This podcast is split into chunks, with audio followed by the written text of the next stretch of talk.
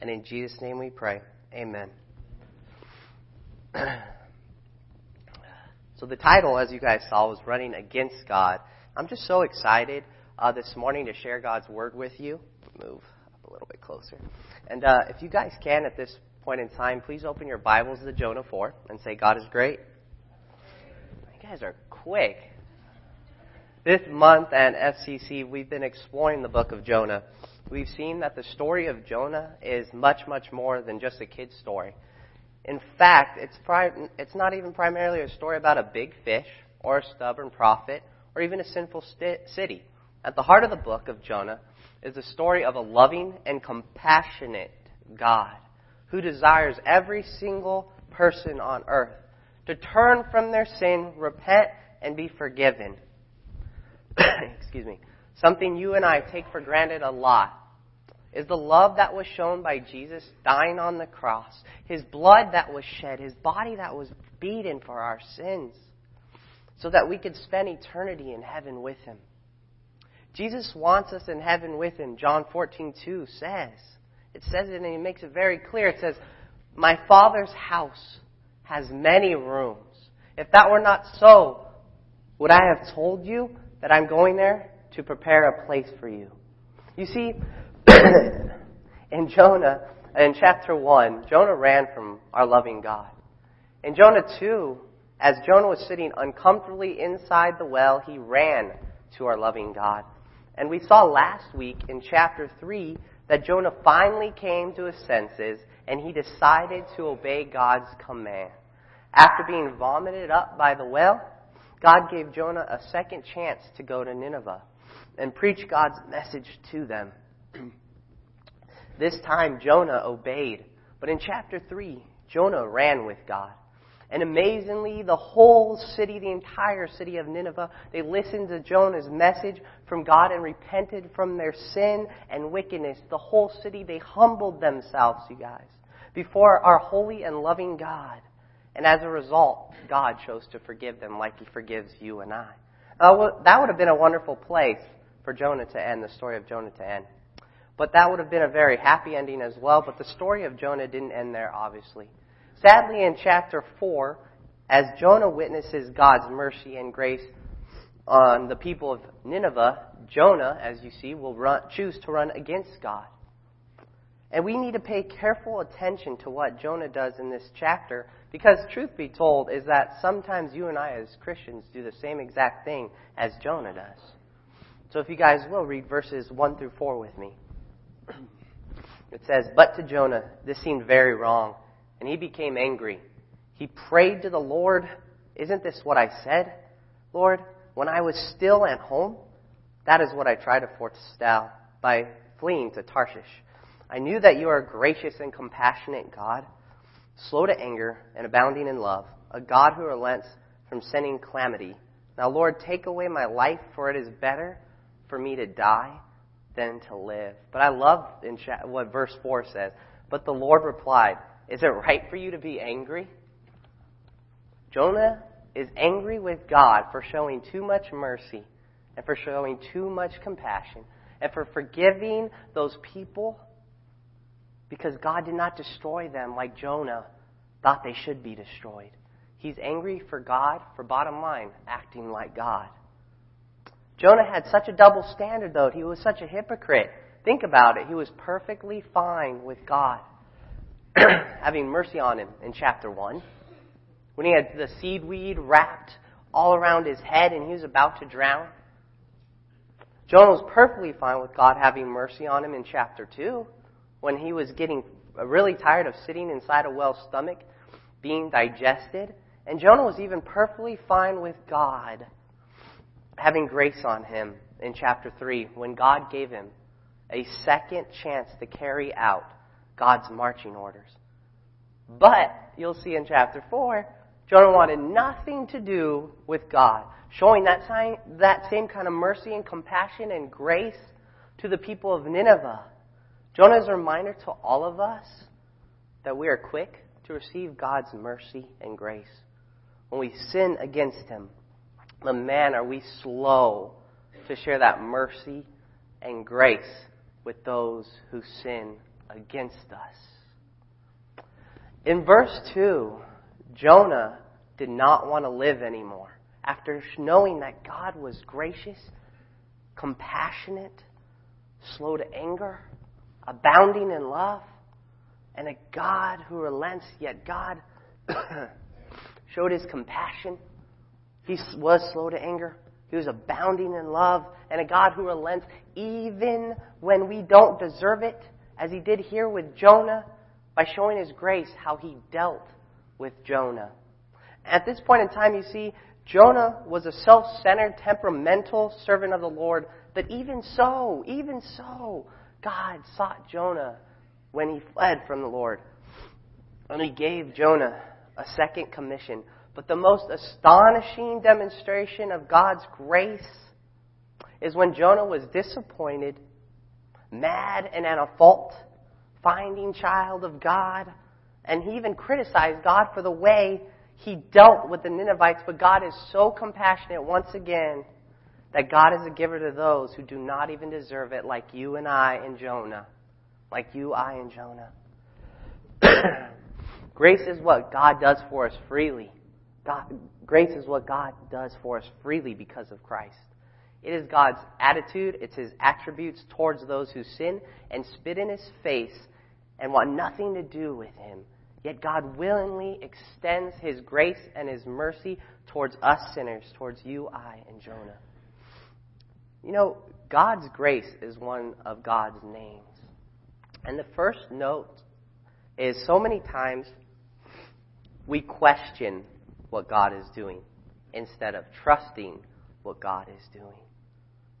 So many times we question what God is doing instead of trusting what God is doing. Mostly in those hard times, right?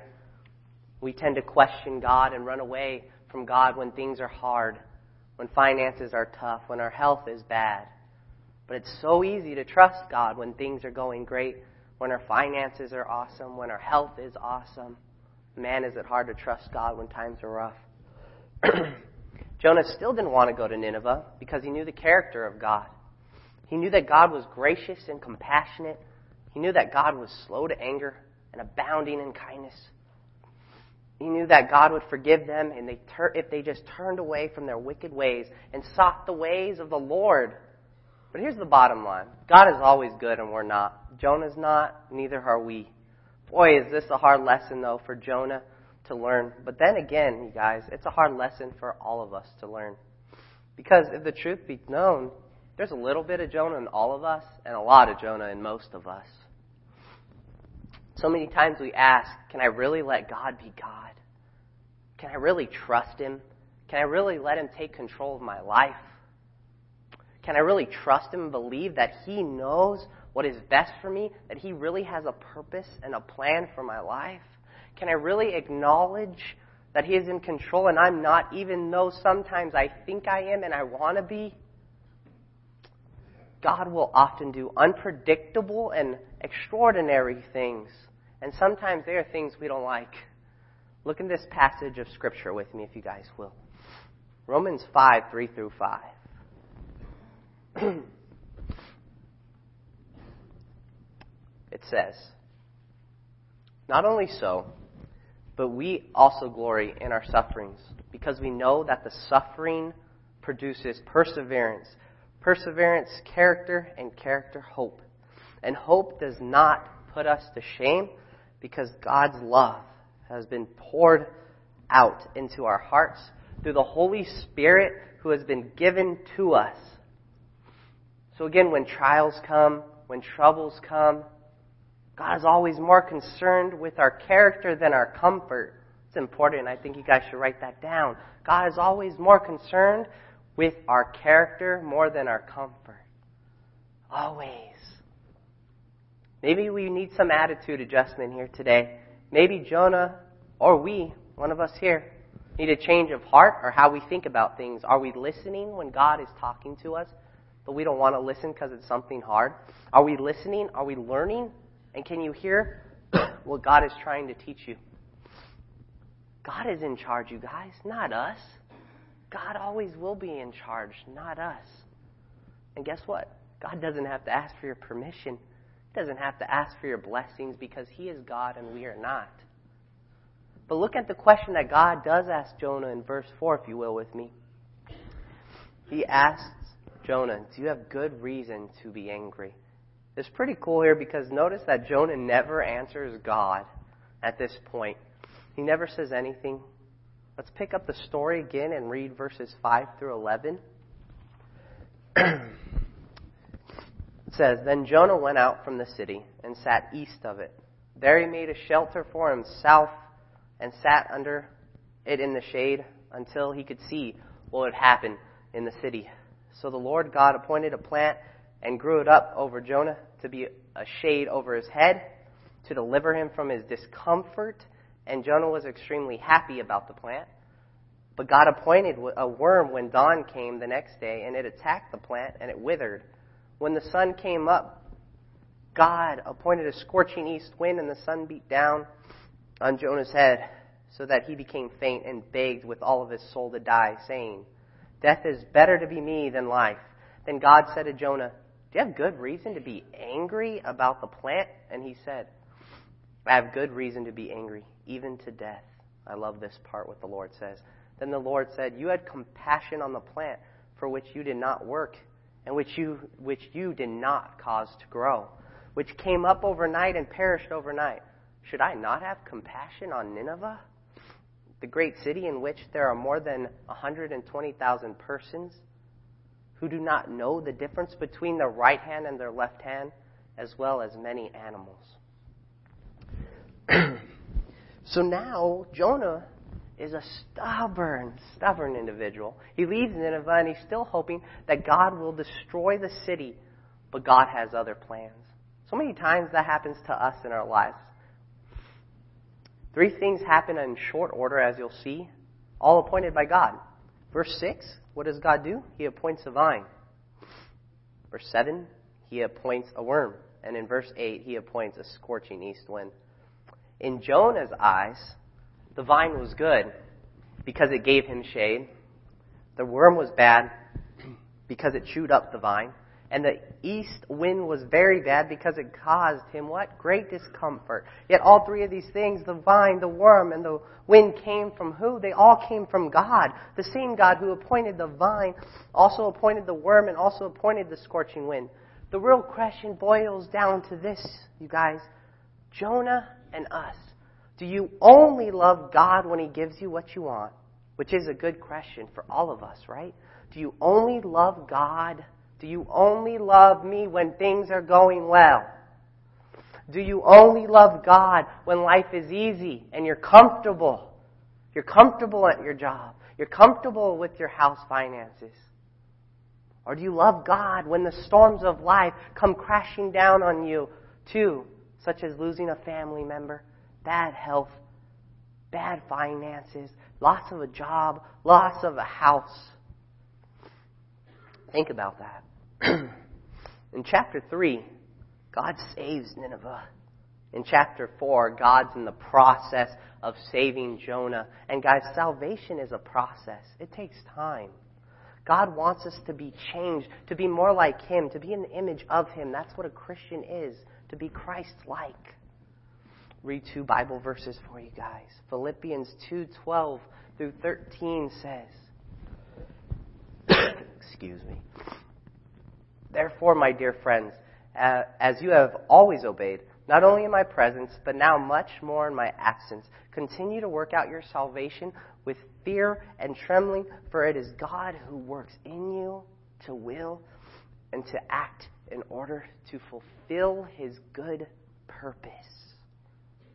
Romans 12:2 it says, "Do not conform, do not conform to the pattern of this world, but be transformed by the renewing of your mind. Then you will be able to test and approve what God's will is, his good, pleasing, and perfect will." You see, God is at work in all of us. He's not finished with us yet. He wants us to be transformed by the renewing of our minds. He wants us to change the way we think and our thought process. He wants us to be more like Him.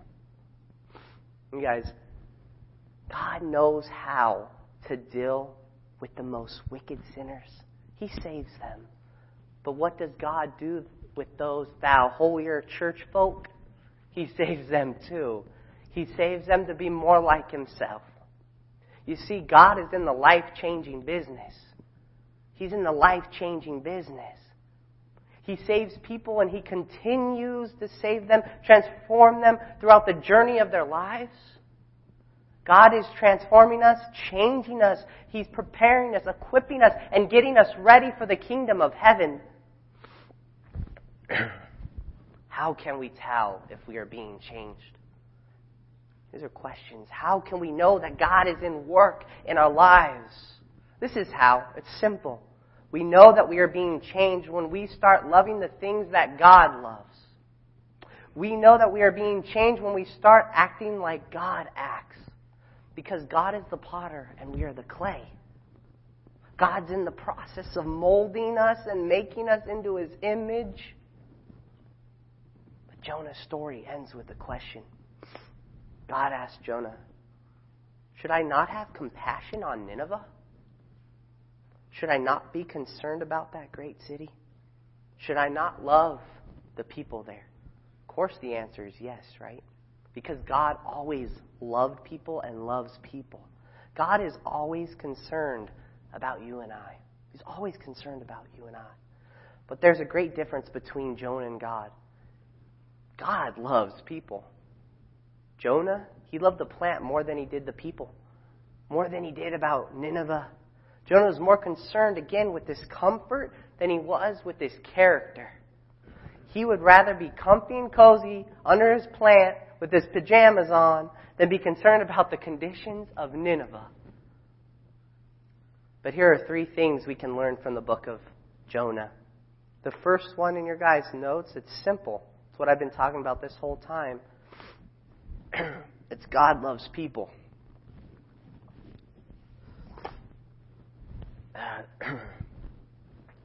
God loved the people in Nineveh, and He loves you and I so much.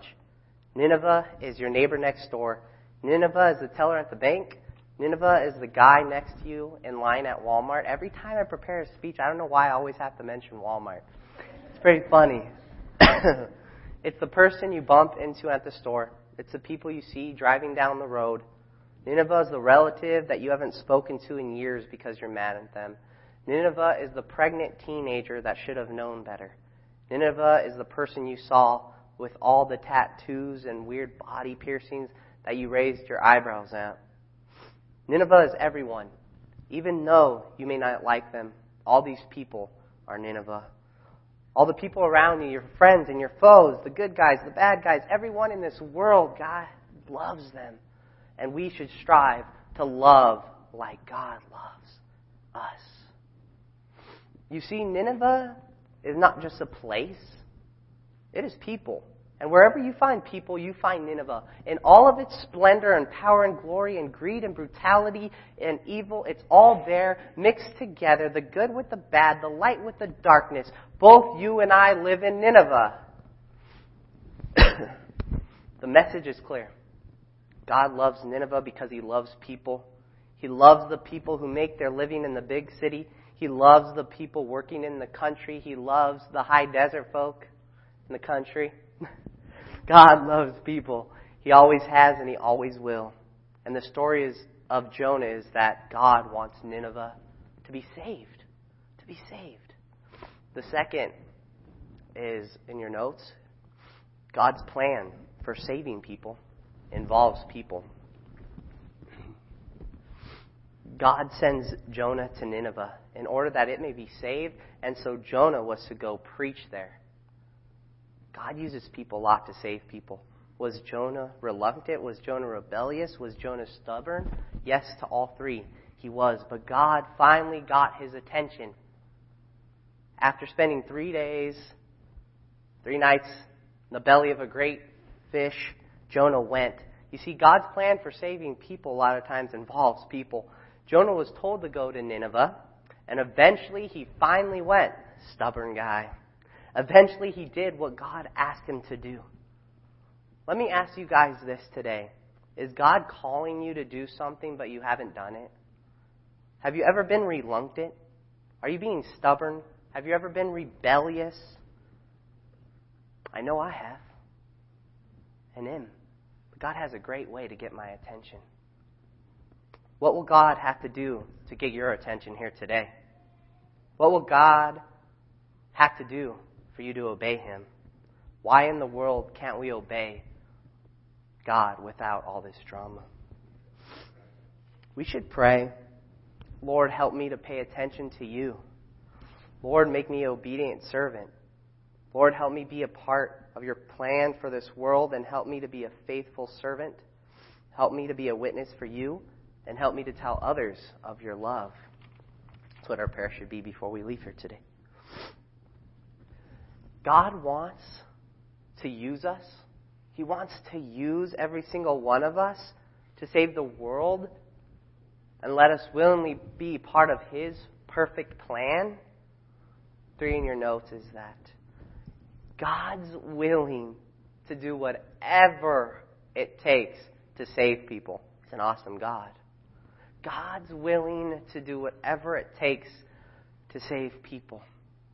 So you may ask, how far is God willing to save the people of Nineveh? He was so intent on their salvation that he would never let go of Jonah. He would never let him off the hook. Jonah was the plan for Nineveh. Jonah needed to go there. Jonah needed to preach there. Jonah needed to witness there. God did what he needed to do to get Jonah there. And finally, finally, Jonah went. Jesus is the plan for you, and he's the plan for me. God sent Jesus for you and for me. For every single one of us here in this building, and everyone alive in the world. Jesus wasn't rebellious. He wasn't stubborn. God wasn't rebellious or stubborn. He came for us willingly. As you guys know it, John 3:16 says, "For God so loved the world, he sent his one and only begotten son, that whoever believes in him shall not perish but have eternal life." God's actions, you see guys, God's actions speak louder than any words. God never let Jesus off the hook. He gave his son for us. Jesus prayed that the cup might pass from him, but it didn't.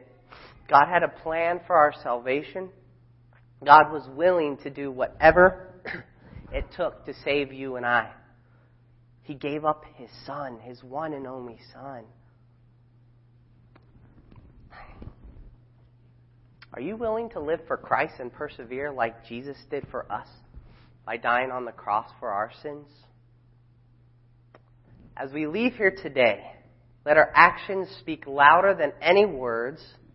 For example, do not just lift your hands here today like you did in praise and then slip back into your sinful ways with a tongue that can't be tamed, eyes that can't stop looking at bad things, having an affair on your wife or husband, treating your spouse with disrespect, abuse, whatever it may be. But Lord, we thank you for Jonah because I'm so much like him and I can relate to him. I thank you that even in giving us an autobiography of a man that was so proud to wander away from you, Lord, that you have encouraged me and caused me to want to run to you and not away from you. Because when we tend to run away from God, it just doesn't go well. Things don't go well. They might for a minute, they might for a week, but then we just want to run right back to Him. So I ask that you would give us the courage by your Holy Spirit this morning to run to you, Lord. I know that there are some of you here, with men and women here today, who have been running away from you, Lord, for far too long. Far too long. Would you just capture their heart, Lord, right now? Would you just capture their heart? Would you convict their heart? Would you draw them and allure them to yourself by your Holy Spirit in the next few minutes before we close? Would you unify our body as believers here today? And would we leave going out as missionaries this morning, spreading the Word of God? I pray that if we've been sitting on the outside of the city, that we go back in to the city and that we follow Jesus by picking up the cross and saying, I love people even more than I love myself. So we do these things. I'm going to ask for the prayer team to come up uh, right now. And if you guys need prayer requests of any kind, I'll be over here in the middle. If you feel like you've been running away from God, like Jonah was in 4, you have nothing to lose, everything to gain. Come running for God and living for Him.